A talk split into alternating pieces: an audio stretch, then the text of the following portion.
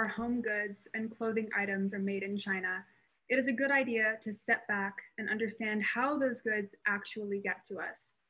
In 2012, an Oregon mother came face to face with the reality of cheap American consumerism when an SOS letter from China fell out of a box of $5 Halloween decorations. The writer was an engineer imprisoned in a Chinese labor camp where he was forced to work for more than 15 hours a day as part of his re education by the Chinese government. Two weeks ago, the US announced sanctions against these uh, certain Chinese officials for serious human rights abuses, but is this enough? Good evening and welcome to the program. Thank you for joining us. I'm Kirsten Cullenberg, Programs Manager at the World Affairs Council of Dallas-Fort Worth. Our program this evening features award-winning investigative journalist Amelia Pang on her new book, Made in China, A Prisoner, an SOS Letter, and the Hidden Cost of America's Cheap Goods. She is joined in conversation by Council President and CEO Liz Brailsford. You can purchase a copy of Made in China at Interabang Books, our local bookstore partner. Our audience receives a 10% discount from Interabang Books' online store by using the code DFW World at checkout. And remember, that discount code is good for any of the books in your online shopping cart, not just made in China. The Council has a full schedule of upcoming virtual programs, so remember to check out our website at dfwworld.org for newly scheduled events. The Council is incredibly grateful for all of its supporters, and tonight I'd like to especially thank Macy Hyken for her program sponsorship. Macy serves on the Council's Board of Directors, and we thank her for her continued support of our mission and of the Focus on China series. I'd like to remind everyone that you too can sponsor a program at the council for as little as 500 or $1,000 and to get in touch with Alana Buenrostro at 956 466 1149 about sponsorship opportunities. And now I have the pleasure of introducing tonight's speaker, Amelia Pang.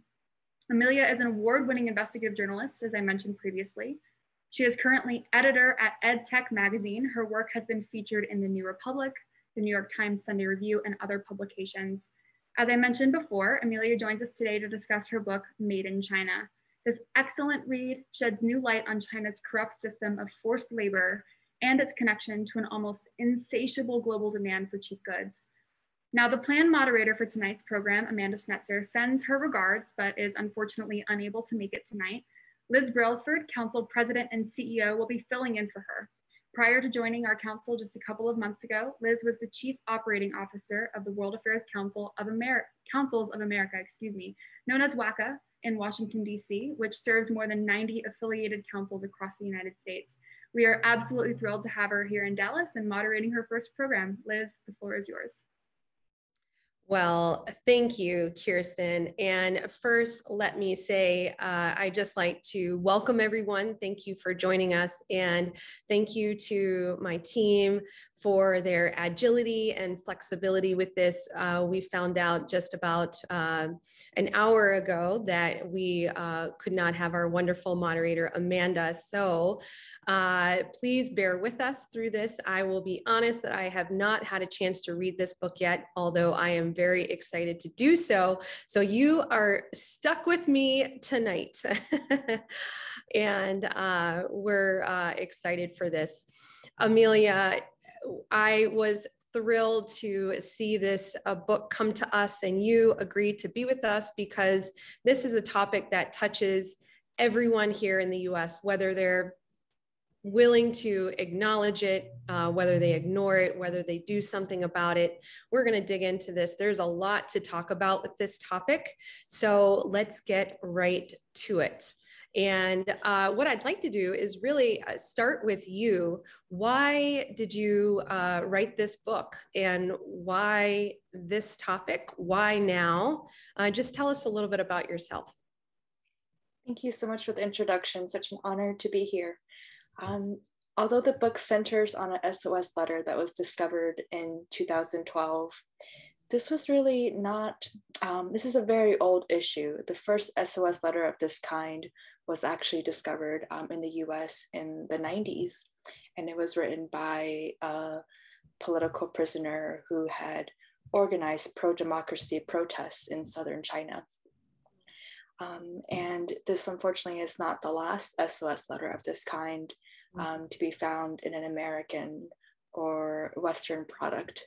Um, and many forced laborers, actually a growing number of forced laborers, uh, continue to be detained in China. Many of them are political dissidents, religious dissidents, ethnic minorities, and um, various petty criminals who didn't actually commit any kind of real or violent crime.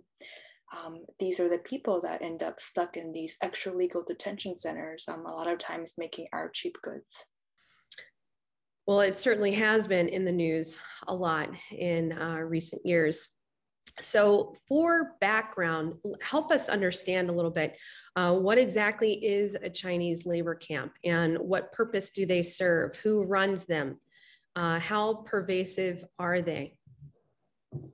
These are very pervasive uh, facilities. Um, some of them are actual prisons where the detainees have been sentenced um, in a court um, although China has a 99.9% uh, prosecution rate. So that doesn't really say a whole lot um, if they've received an actual sentence. Um, but what is more troubling is that many of these detention centers are extra legal. So the detainees there um, have not gone to trial. They have not. They do not have access to a lawyer, and they are really held there indefinitely. Um, a lot of times doing very grueling manufacturing work for 15 to 20 hours a day. Mm. And it sounds like uh, from the the proof of these, the evidence of these letters that we're receiving in the U.S. Since you said since the 90s, at least that we know about, uh, it sounds like they may not be um, able to connect connect with their families or any type of law, uh, legal aid, or anything like that. And so that's why they are reaching out to us through these letters and other means uh, similar to that. Yes, exactly. It's very hard for them to get any kind of legal help once you get stuck in one of these labor camps.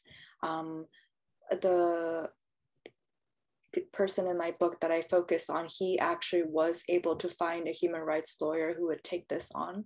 Um, mm. Unfortunately, um, the result uh, was that this lawyer ended up uh, in prison himself. And mm. um, not just for standing up for this particular political prisoner, but his various human rights works in China. Um, and he continues uh, to be under house arrest today. Mm-hmm. So, so the risks that lawyers face in China, the personal risks, the, the risks for their families is, is quite high. And there's not many lawyers willing to stand up uh, for the millions of people who are arbitrarily detained in these camps. Mm-hmm and the types of examples that you hear about in the news of others who are uh, detained for other uh, types of freedoms that they're fighting for just seems to be pervasive across the, the country. So it's interesting. You said that this note was found in uh, 2012, which we're going to talk about in a few minutes. But it uh, was that human rights attorney. Uh, has he been on house arrest since that time? He was imprisoned um, and released a few years ago. Um, but mm-hmm. since his release, he has remained under house arrest, and his daughter and wife have escaped to the U.S. I believe they're in California. Um, his name is Jiang Tianyong, but I, I, I don't believe he's been released from house arrest in China. Mm-hmm. Yep.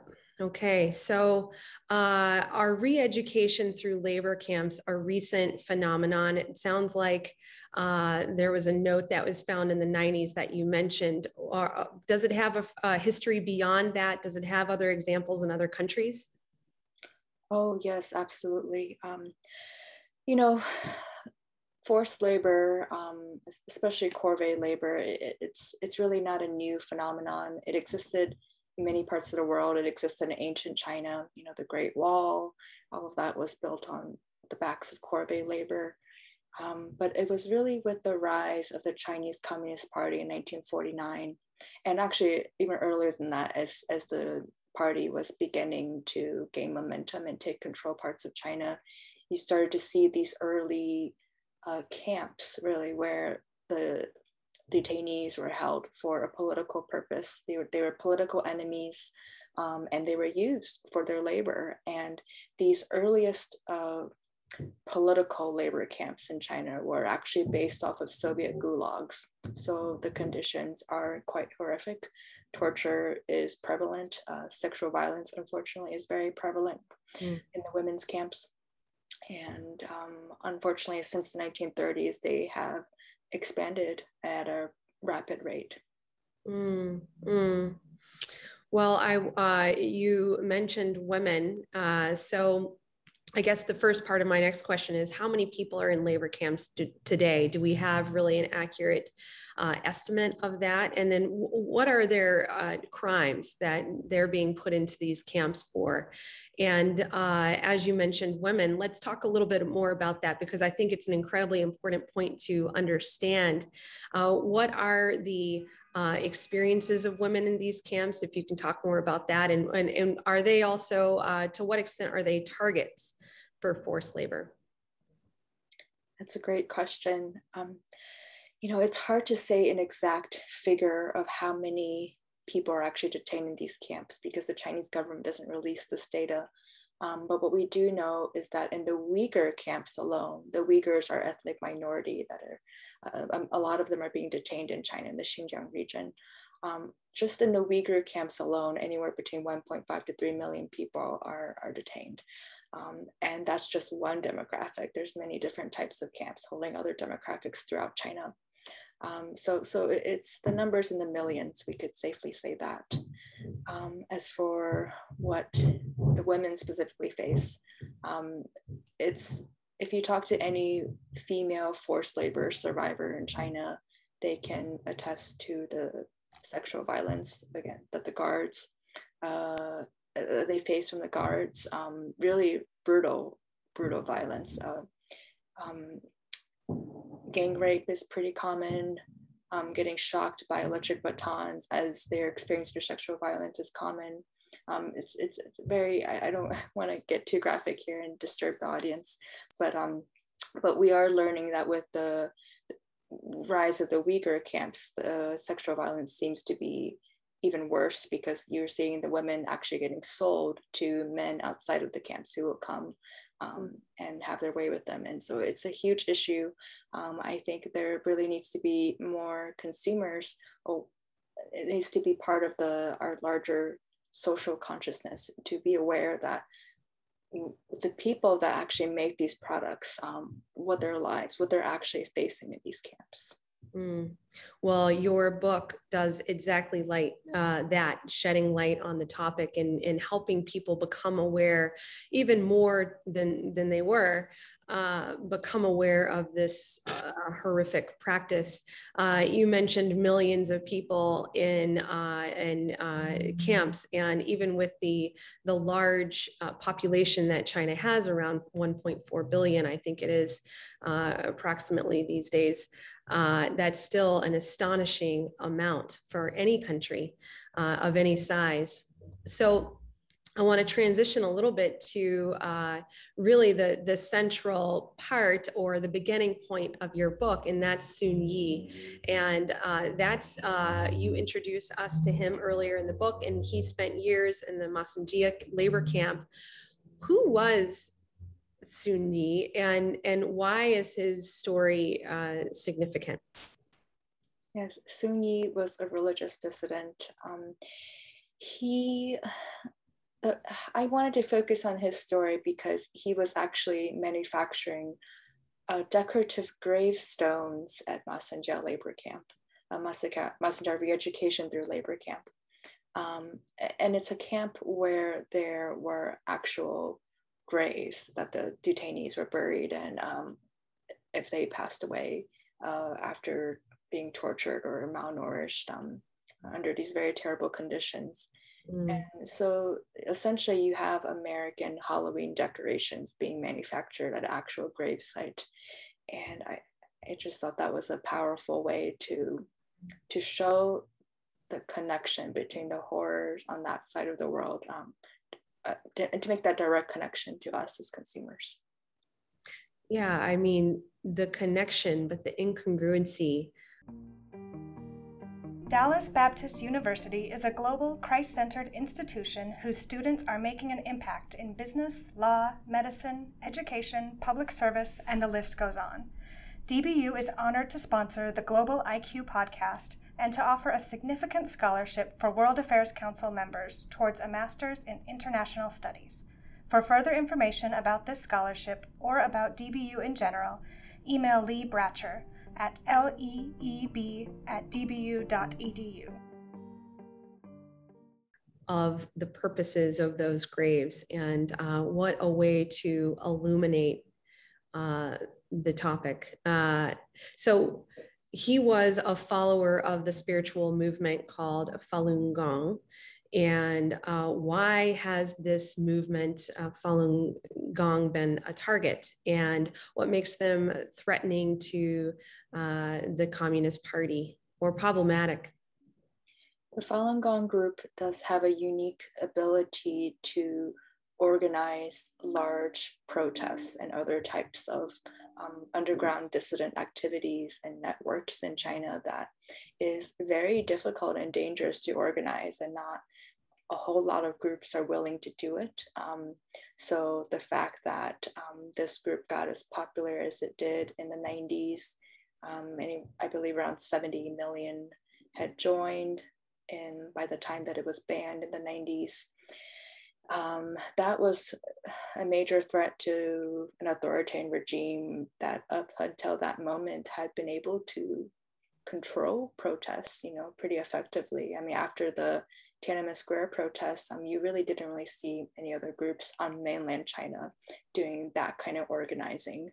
Um, you're seeing that in Hong Kong right now, although they don't consider themselves part of mainland China. They have a very different culture and mentality there. But it, it is very um, rare to see groups in mainland China actually take on that kind of bold, organized resistance. Um, and that, what, that is what Falun Gong does in China. And that's uh, the main reason why um, all of anyone who decides to join this initiative um, ends up in essentially labor camps. Yeah, I know uh, it, it's widely known that that China has such a restrictive clamp down on uh, protests and anything of that sort. I mean, I, I think still to this day that they won't address or mention the uh, details and what happened at Tiananmen Square that that year. So uh, I could see in their eyes why this would be such a, a problem.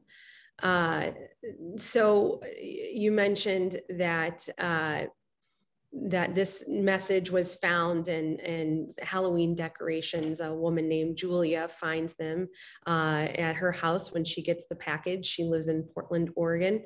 And uh, really, how ubiquitous in the United States are Chinese goods made by forced uh, labor. I mean, as we said in the beginning of the program, it's incredibly difficult to find so many of the goods that we have in our country that are not made by China. So, how uh, common are they made in the labor camps, and and how do we know that? It is very common. I mean, right now we're seeing evidence that everything from the raw materials to solar panels uh, to the human hair extensions that's gotten popular these days um, a lot of that is made in forced labor facilities. Um, it's so ubiquitous that it is really difficult to tell which product or which company isn't using forced labor. Um, during my research for this book, I learned that the way that most corporations audit their Chinese suppliers is extremely flawed. Um, it's virtually impossible for them to detect um, secret or hidden subcontracting to a forced labor facility. Um, and it's essentially by design. Um, most of these audits are designed more to protect the corporation um, in, in light of a scandal than to actually protect the workers and actually um, look into workers' rights in any kind of fundamental way. Um, so there's my ch a chapter in my book about that, about the, the flaws in our auditing systems and um, things that can, simple things a lot that can be improved uh, to reduce the number of forced labor goods that are coming into the US. Uh, there's a question uh, that comes from Ray Termini, one of our uh, really wonderful members. He asks, uh, is there a relationship between legitimate manufacturing in China and these forced labor camps? There are a lot of times, I wouldn't say all legitimate manufacturers have a relationship with labor camps. There's definitely good ones out there.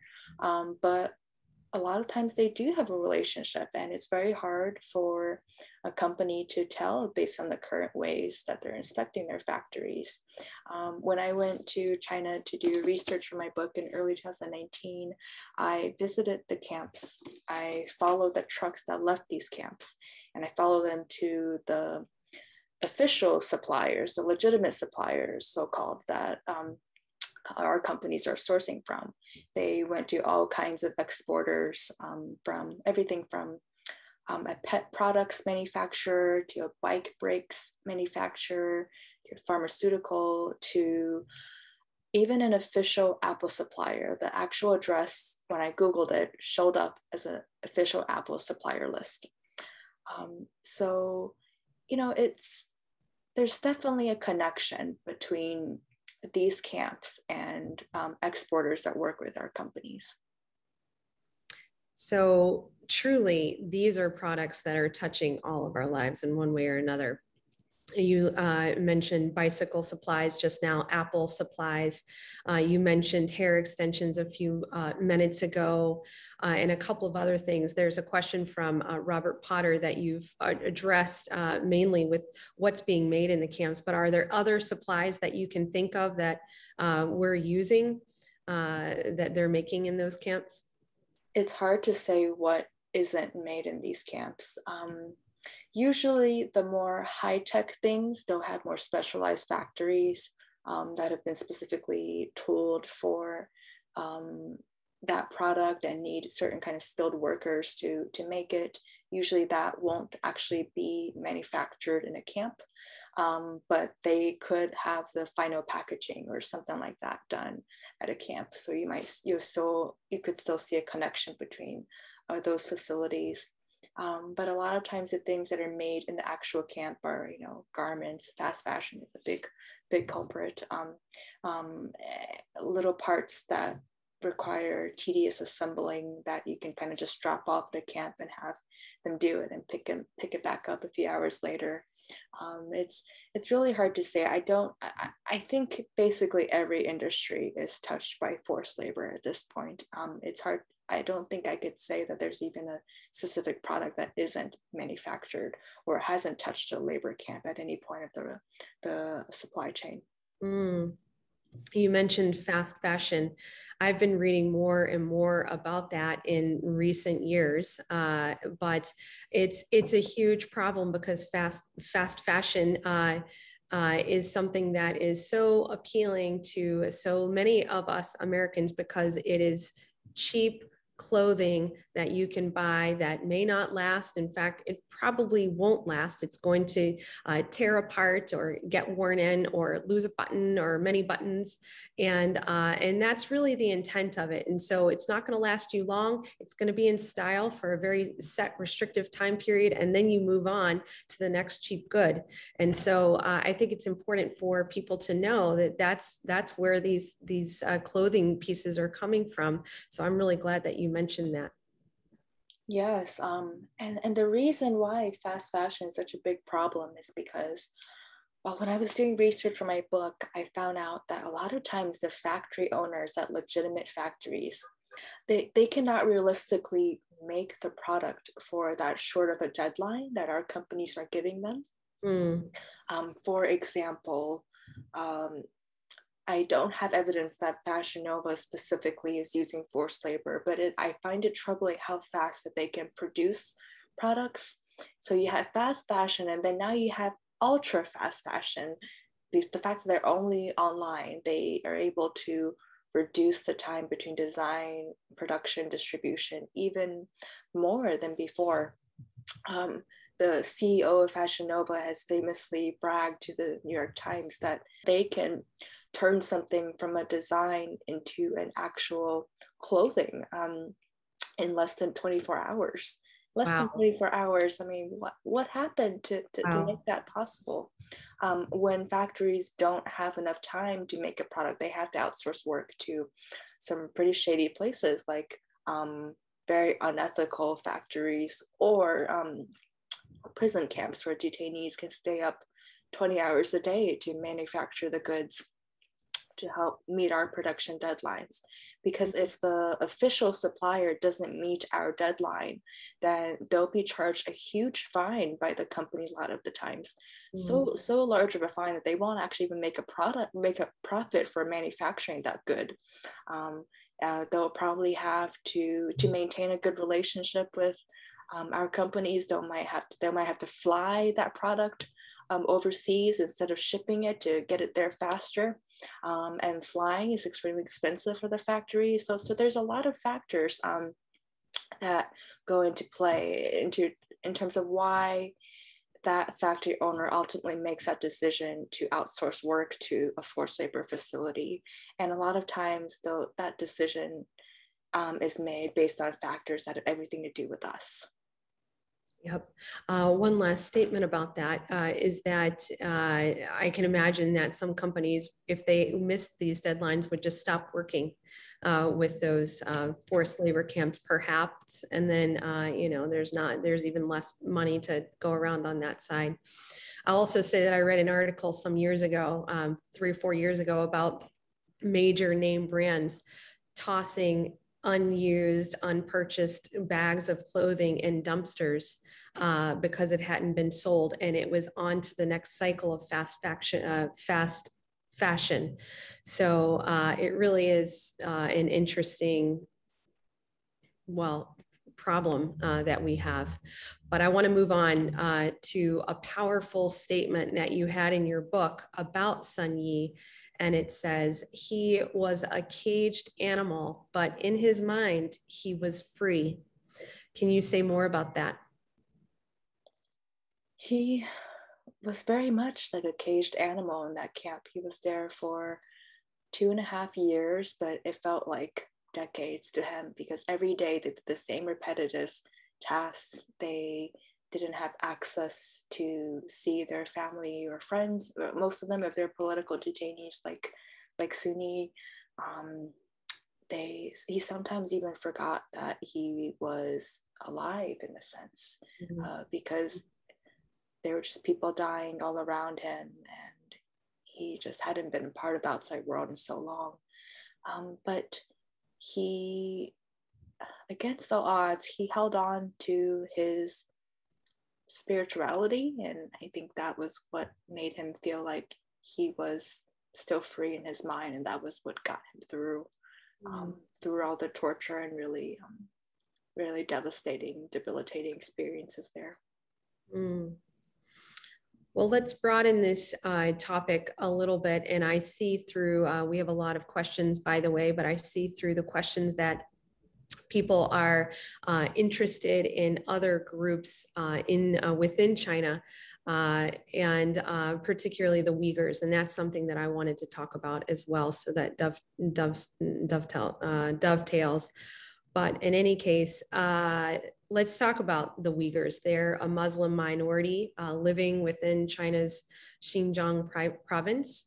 Uh, we know from uh, firsthand stories, satellite imagery, uh, and other sources that millions, and as you mentioned uh, a little while ago, that millions of people have been detained in China in forced uh, uh, labor camps. So, why the Uyghurs? And from Paul Pass, he is the executive director of the Japan America Society of DFW here he, uh, he asked, uh, like I said, why the Uyghurs and why are they disproportionately and in comparison to other minorities such as Manchu or Miao? That's a great question. Um, I can tell a personal story. I'm actually part Uyghur um, and uh, part Chinese. My or part Han Chinese. My my grandmother was half Uyghur. She was born and raised in Xinjiang, or what the Uyghurs like to call East Turkestan um, because Xinjiang is what the Chinese government calls their new frontier. That's what it translates as.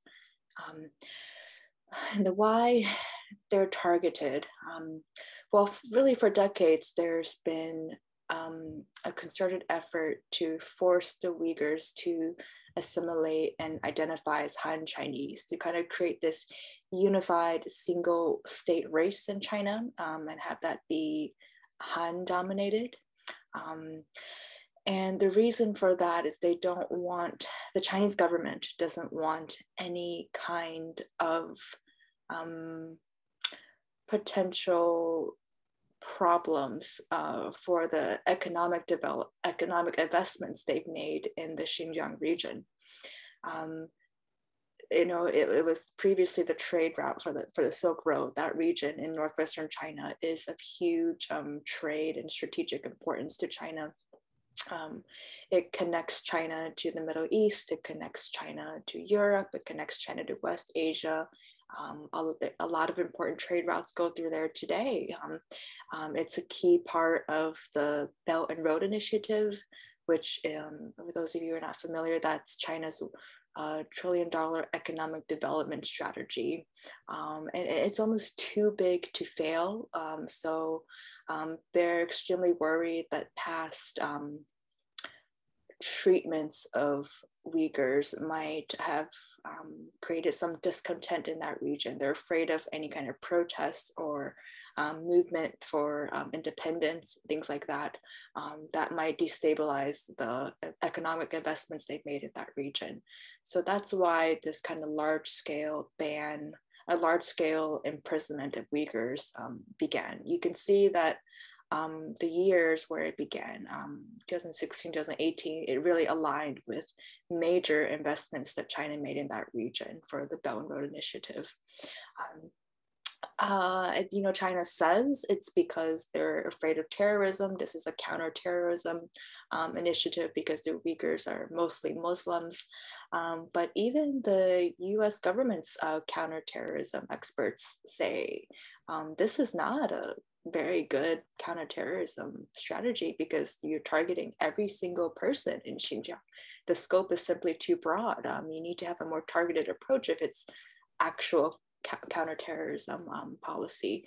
Um, so, you know, it, it really doesn't hold up uh, because the Chinese government will, they will say opposing things. They'll sometimes say this is counterterrorism. They'll also sometimes say that this is a vocational training initiative. Um, these, these are not camps, they're just vocational training centers to help um, backwards Turkic people uh, learn um, uh, skills that can get them manufacturing work. Um, but what you're seeing with a lot of the people detained in these factories are professors, they're even celebrities. Um, they're really like a lot of leaders in the community. They're, they're it's a very targeted approach to um, capture people who have influence, um, people who are quite prominent and do not need manufacturing training. We are speaking with Amelia Pang on her new book, Made in China A Prisoner and SOS Letter and the Hidden Cost of America's Cheap Goods. Uh, like we mentioned in the beginning, if you have a question, please do put it in the Q&A box. And Amelia, we are having several questions come through here. Uh, I wanted to ask uh, from Lange uh, Navarro, uh, how do you get these photos? So if we're monitoring the situation in China and we uh, know that these labor camps are going on, how are we uh, getting these pictures and videos of the camps if the internet is so restricted? Uh, obviously, the satellite is one thing, but uh, I know on the ground, uh, photos and videos are another. So how is that happening? Um, there has been a small number of journalists who have managed to go to Xinjiang um, and um, get some kind of uh, recording done. Vice actually did a terrific documentary on this. Um, they had one of their reporters post the tourists and secretly film mm. in the camps. I encourage everyone to watch it. It's very chilling. They were able to capture footage of people being sent to the camps in real time. Um, as for it, it is getting harder and harder to document though with china's crackdown on foreign journalists um, you're seeing a lot of uh, journalists with major institutions like the bbc getting kicked out um, for reporting on what's happening to the uyghurs and forced labor facilities. So um, no it, it is very troubling but but like you said the, the satellite images can still reveal a lot. We're still able to get quite a lot of documentation about the growth of the camps Um, another reason why we're able to get this documentation is because the Chinese government um, tries to actually openly promote these camps as vocational training centers. Um, they're also called the Uyghur Labor Transfer Program, where they're moving Uyghurs outside of Xinjiang into various forced labor factories um, throughout China and through other parts of Xinjiang as well. Um, and you can look up Uyghur Labor Transfer Program in Chinese and see um, a lot of footage um, by Chinese domestic media uh, promoting uh, this particular policy, and you can see which factories are participating, and then you can track from there um, which factories which companies those factories are associated with. Mm. So, on the note of uh, monitoring and uh, uh, things like that in China, we're getting some questions about how did you go undetected if you were in areas that you may not um, were supposed to be in, uh, and how was your uh, experience there? Did you feel like you were in danger when you were in China? Um, I was worried, but I actually went um, undetected um, and didn't get arrested at any point. Uh, so I actually got a lot uh, done. Um, I, you know, there's been a lot of coverage of Xinjiang and the Uyghur camps, and that's why, and it's good, um, but also that's why the uh, camps in those regions are very, very tightly monitored. Um, it's very hard for journalists to actually visit there. I was not able to go to Xinjiang myself for that reason. Um, but the camps outside of Xinjiang um, there's so many camps outside of Xinjiang with, with, with different names. They're not called vocational training centers, but they're called pre-trial detention centers or drug detox centers or uh, legal education centers. There's so many innocuous names, but these facilities are all extra legal detention centers where forced labor occurs at a pretty large scale. Um, and in these facilities that don't necessarily um, detain Uyghur majority populations, they're not as closely guarded. And so you actually are able to visit those on site uh, without drawing much attention if you're not on a journalism visa, um, which which is what I what I did. I went on a tourism visa so I wouldn't get tracked. Mm. Um, because if you go on a journalism visa, the moment you arrive um, at the in Beijing, there or wherever the, the police are gonna have a talk with you to let you know that they're watching you and they're gonna you're gonna start getting followed from that moment. Um, but I, I didn't have that issue because I went as a tourist and tried to stick to camps that were near um, tourist sites, so it didn't look so odd that I was there. Um, so I went to bigger cities like like Shanghai and you know southern China and Beijing and and um, you know, I was actually surprised at how easy it was to talk to the guards at the camps and to actually go mm. there and follow the trucks and confirm these details. Um, because I think the guards there are very used to working with other manufacturers and even corporations themselves. Um, they're they're used to kind of talking to people and selling the goods that they have made that are made inside. It's not something they're uncomfortable or they're hiding, which is the chilling part. Um, if you go there and just say that, which I just went there and I said that I was from a, a company that wanted to, a, a foreign company that wanted to source products from them. And they were like, yeah, absolutely. They tell you what they make inside. They offer to give you a tour. Um, you know they they really reveal quite a lot of details. And even though a lot of these facilities are called drug detox centers or pre-trial detention centers or um, vocational training centers or whatever they you know a lot of times the guards themselves will describe the place as a prison when you talk to them about um, this facility and what's made inside. Um, and, and, so it, it, was very telling to get these details. And um, I was actually surprised at how easy it was to just hang out at the camps and follow the trucks that left to see which manufacturers they worked with, um, which leads me to conclude that, um, you know, if I as an individual, individual journalist can do this, then um, multi-million dollar corporations can definitely have the resources to find out more than what I was able to um, if they wanted to look or if their audits were designed to look for things like this. Mm, yeah, yeah, very telling indeed. Uh, we uh, had a question How do these, uh, this is from Briarwood uh, Crime Watch. Uh, how do these camps compare to the re education camps that existed in the 1960s and 70s? Um, yes, they're very they're very similar. They they have different names. The names have evolved over the years. Um, for a while, the re-education through labor camps were one of the main detention centers throughout China. Um, an extra legal detention center that where detainees, um, a lot of activists were sent. Um, uh, since there was some international criticism for having re-education through labor camps, uh, China claimed they closed all of them. Mm. Um, but unfortunately, uh, Human Rights Watch did a great investigation, which found that uh, pretty much most of the re-education through labor camps have reopened as drug detox centers. Um, they, they, they're, they're still, when I went to visit former re-education through labor camps, that was what I saw as well. There's still barbed wires, there's still guards. Um, it looked very much like a prison camp, um, but it just had the name Drug Detox Center um, uh, on the building instead. Uh, but no, very much detainees are still detained there doing forced labor, and um, they're, they even for those who are drug addicts, they they don't receive any kind of um, mental health help or any kind of wellness help to get them help them get better.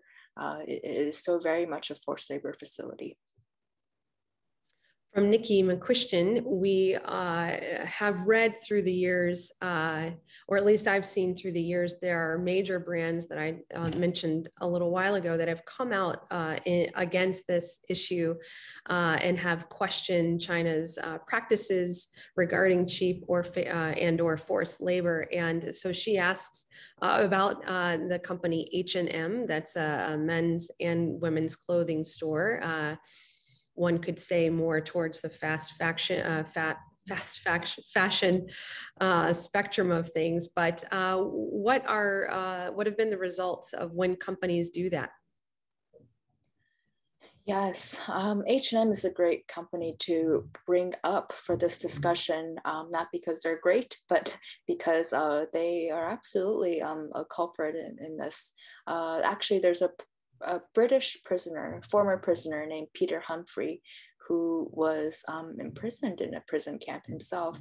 That and he while he was there, he saw uh, H and M products being manufactured there. Um, he saw the H and M label and you know actually wrote a great op-ed about his experience in the Financial Times after he got out.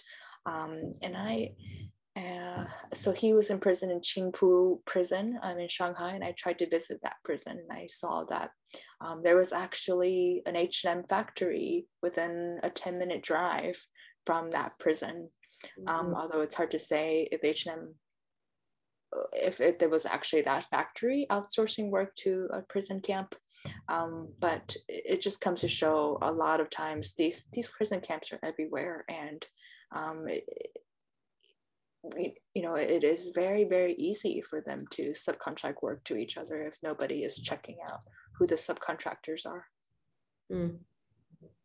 let's transition and uh, begin talking about uh, international response us response us government response uh, just last week, the Washington Post editorial board called on Western companies to boycott the uh, 22, uh, 2022 Olympics in Beijing over the treatment of Uyghurs, the rollback of freedoms in Hong Kong, the religious persecution of Christians, Tibetan Buddhists, Falun Gong practitioners, and its overall record of human rights uh, abuses. There's also a rising cor- uh, chorus calling on the US and other countries to boycott the games entirely. So, how effective do you think these boycotts could be? And are these calls uh, likely to gain traction uh, through time uh, as we become more and more polarized as a country? There's more and more boycotts being called for.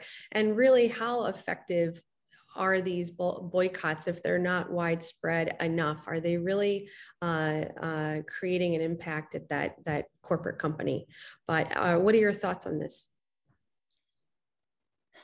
I think boycotts hold the potential to be very effective. Um, the boycott against Nike in the 90s actually led to pretty dramatic changes in the fashion industry and, and beyond. Uh, that's when they began doing audits in the first place. Um, they didn't even do audits at all before, um, or let alone release that information to the public. Um, so boycotts can be very effective. There's historical precedents for it. Um, but unfortunately, at the scale that they're happening right now, I don't think it, it will be very effective. Um, I don't think there's really, you're not seeing enough companies pull out of um, advertisements for the Beijing Olympics. So it doesn't seem to have a huge financial hit for Beijing at the moment. Um, but as for other international responses, you are seeing it stepping up slowly. Um, the US, the UK, the European Union, and Canada all recently announced sanctions um, against Chinese officials who are involved in human rights abuses against the Uyghurs. Um, so that was really one of the first coordinated Western efforts you saw to hold China accountable for these camps. Um, the Biden administration played a role in that, and hopefully we'll see them continue to keep up that pace.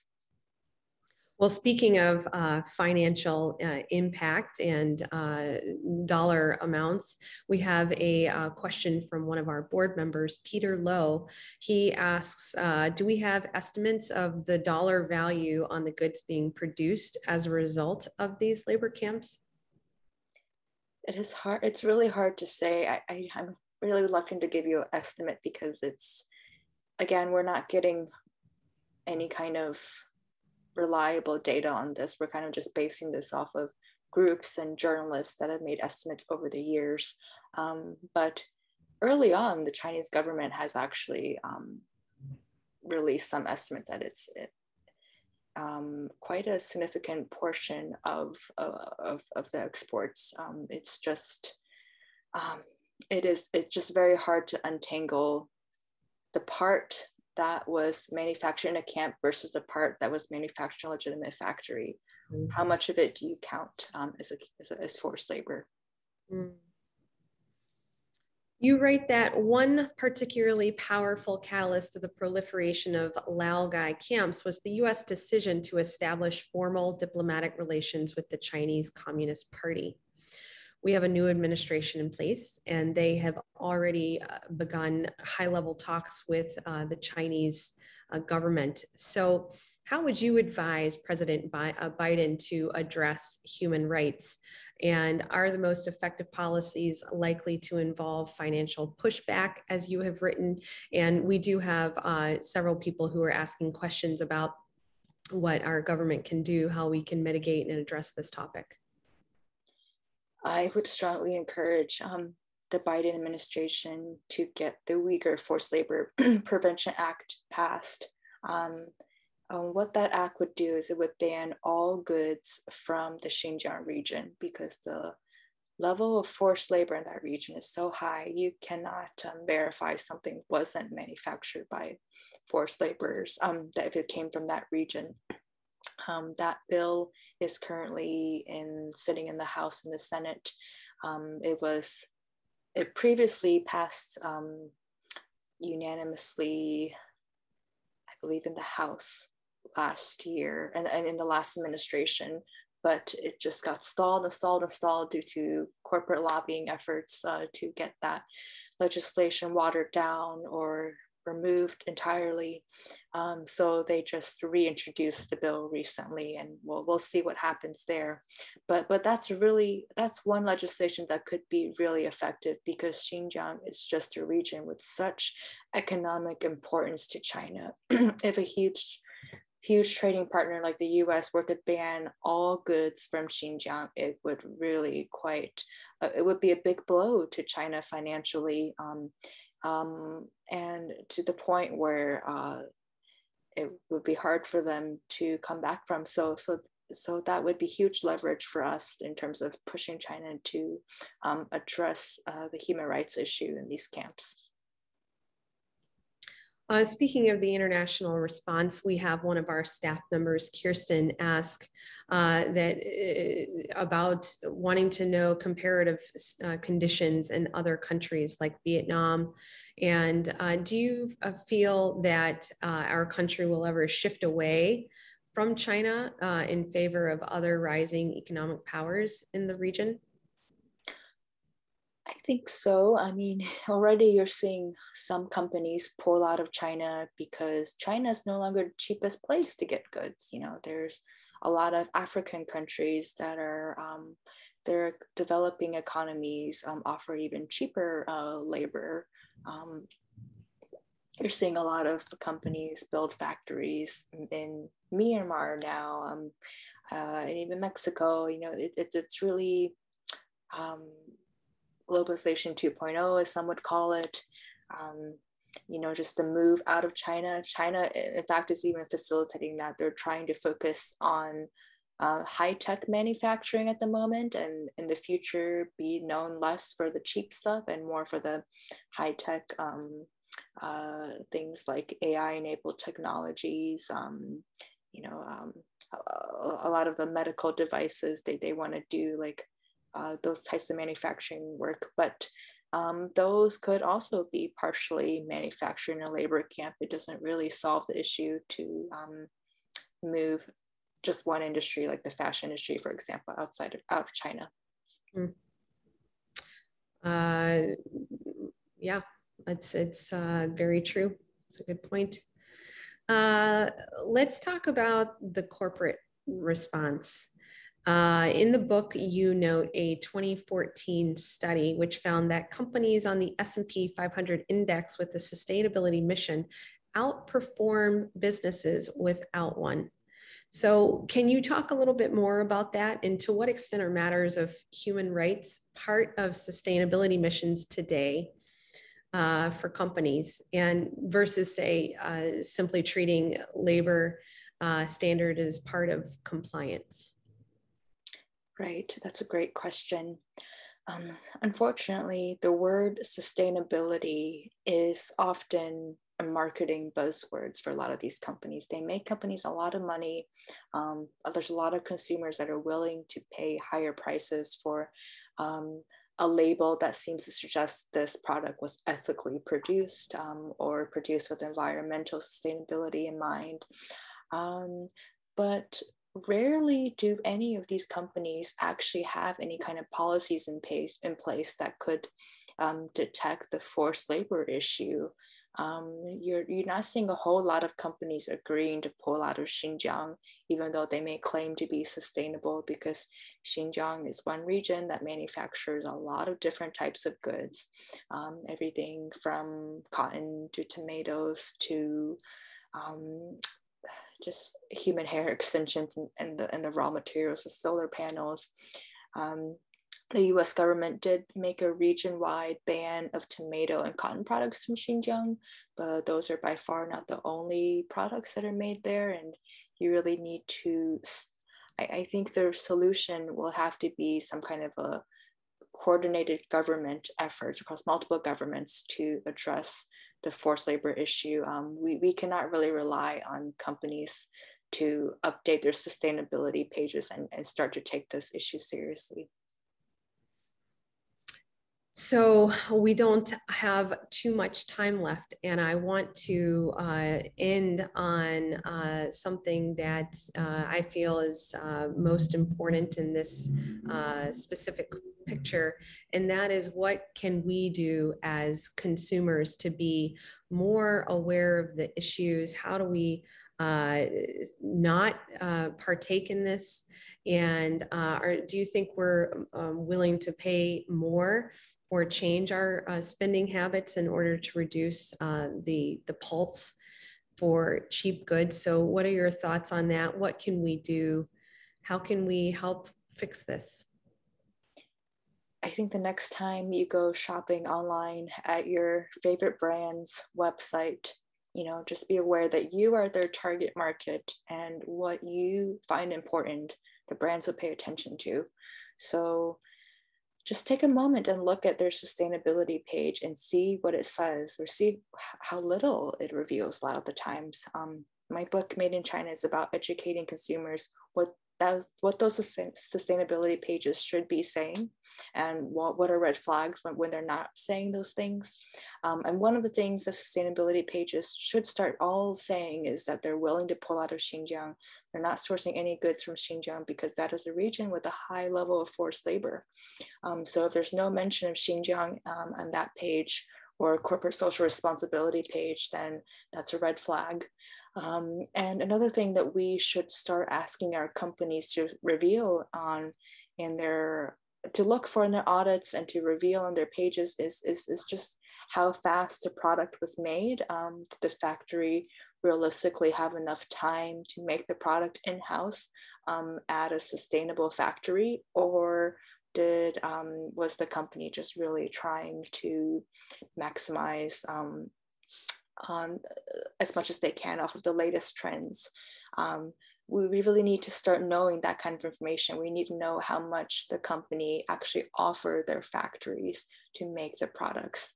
Um, was that price realistically high enough to pay the wages of the local workers in the region, or did the Chinese supplier kind of have no choice but to outsource work to really shady places like labor camps where detainees uh, do manufacturing work uh, without payment?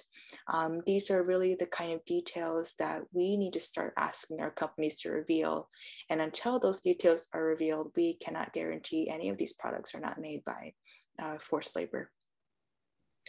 I have a feeling that there is not going to be a lot of information on a lot of these websites as we start to look into this. Uh, well, I'm a big believer that it's not all or nothing. I think that to the extent that all of us can make an effort uh, in this uh, area, every bit helps. And uh, hopefully, slowly through time, that will gain momentum and, and really create uh, impact and change on this critical issue. Amelia, I can't tell you how uh, appreciative we are that you are joining us. And uh, obviously, you heard uh, so many questions from our audience. This is a topic of concern and interest for so many of us, and we are just thrilled to have you here. So, thank you for joining us. Thanks for your flexibility. I'm sorry you had to uh, get stuck with me, but uh, we really appreciate your time you did a great job. Thank you so much um, for having me. Thank you so much to World Affairs Council and um, and thank you so much to Interabang Books uh, for supporting uh, this my work.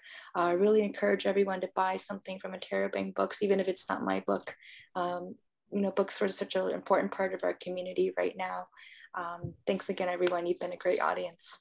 Absolutely. Well, Liz, Amelia, thank you for a fascinating discussion. It's absolutely an important issue. And I know that I have learned things that will make me a more conscious consumer moving forward. So thank you for that. Once again, like Amelia mentioned, you can pick up a copy of her book, Made in China, A Prisoner, an SOS Letter, and the Hidden Cost of America's Cheap Goods at interabangbooks.com. Remember to use the code DFWWorld for 10% off your online purchase. Of course, you can catch up on all of our past virtual programs on the Council's YouTube channel, DFW World. And if you're not a member of the Council yet, please join us. We would love to see you more. And I know that Liz and the entire Council staff look forward to connecting with you in person when it is safe to do so. Visit dfwworld.org for more information on our membership options. Once again, thank you all for joining us. Have a great night.